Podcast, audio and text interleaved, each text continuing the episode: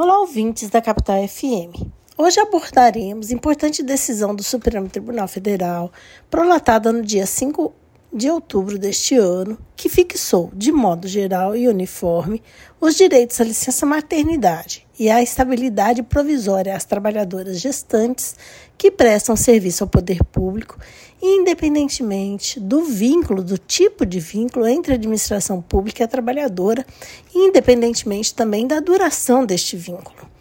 A tese fixada pelo Supremo Tribunal Federal foi a de que, entre aspas, a trabalhadora gestante tem o direito ao gozo de licença-maternidade e à estabilidade provisória, independentemente do regime jurídico aplicável, se contratual ou administrativo, ainda que ocupe cargo em comissão ou seja contratada por tempo determinado. Garantiu-se, assim, que a gestante contratada pela administração pública por prazo determinado ou em cargo em comissão tem o direito à licença-maternidade e à estabilidade provisória,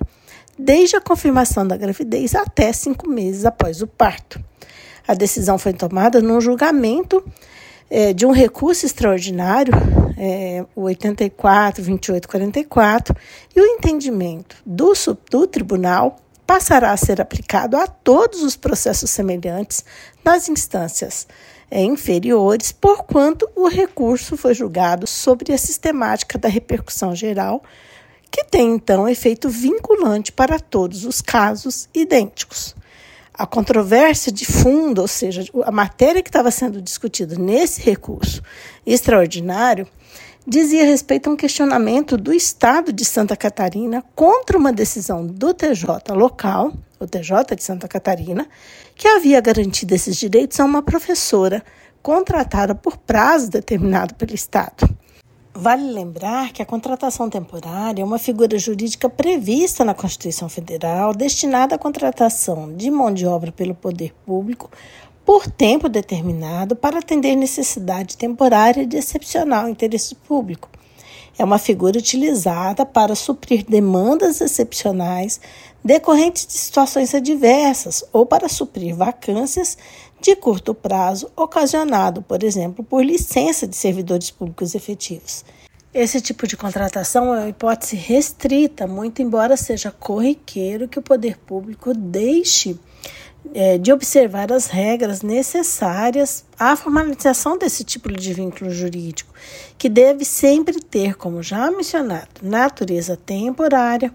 não podendo exceder, em regra, 2 anos de contrato, que é o prazo estabelecido na maioria das legislações sobre o assunto, aí contadas as eventuais prorrogações. No caso debatido, uma professora em contrato temporário engravidou enquanto prestava serviços ao Estado de Santa Catarina. O contrato se encerrou quando ela ainda estava grávida, mas o Estado não garantiu a ela os direitos à licença-maternidade e à estabilidade provisória. Analisando a situação, o relator do recurso, o ministro Luiz Fux, assinalou que a Constituição da República de 1988 estabeleceu que a trabalhadora gestante tem direito a licença maternidade, sem prejuízo de seu emprego e de seu salário, com duração de 120 dias, bem como a estabilidade provisória, sendo vedada a sua dispensa arbitrária ou sem justa causa, desde a confirmação da gravidez até 5 meses após o parto. Afirmou o ministro, em seu voto, que as garantias constitucionais de proteção à gestante e à criança devem prevalecer,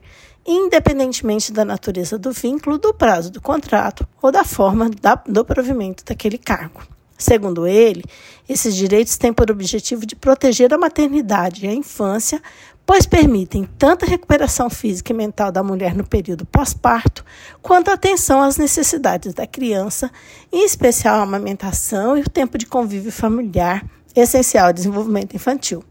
Para o ministro e seus pares, a importância de proteger a mãe e a criança justifica que os direitos à licença-maternidade e à estabilidade provisória sejam garantidos às mulheres trabalhadoras, independentemente da forma de contratação. Assim, esses direitos também devem ser assegurados às servidoras públicas gestantes, contratadas por prazo determinado ou ocupantes de cargo em comissão. na avaliação do ministro, não deve ser admitida nenhuma diferenciação artificial entre as trabalhadoras da esfera pública e aquelas da esfera privada, seja qual for o tipo do contrato em questão. Pensar de modo diferente, ao seu ver, seria admitir que a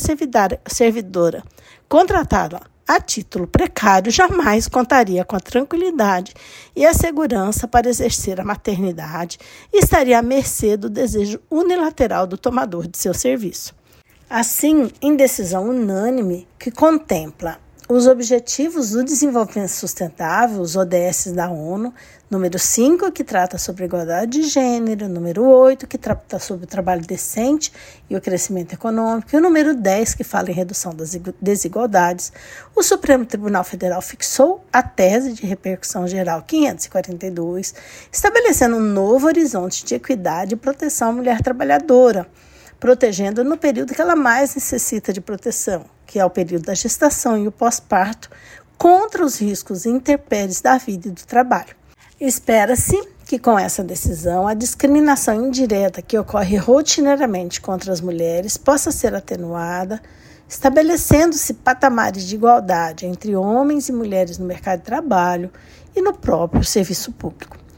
Esse podcast foi elaborado por Carla Leal e Antônio Raul Alencar, membros do Grupo de Pesquisa sobre o Meio Ambiente do Trabalho da UFMT, o GIPEMAT.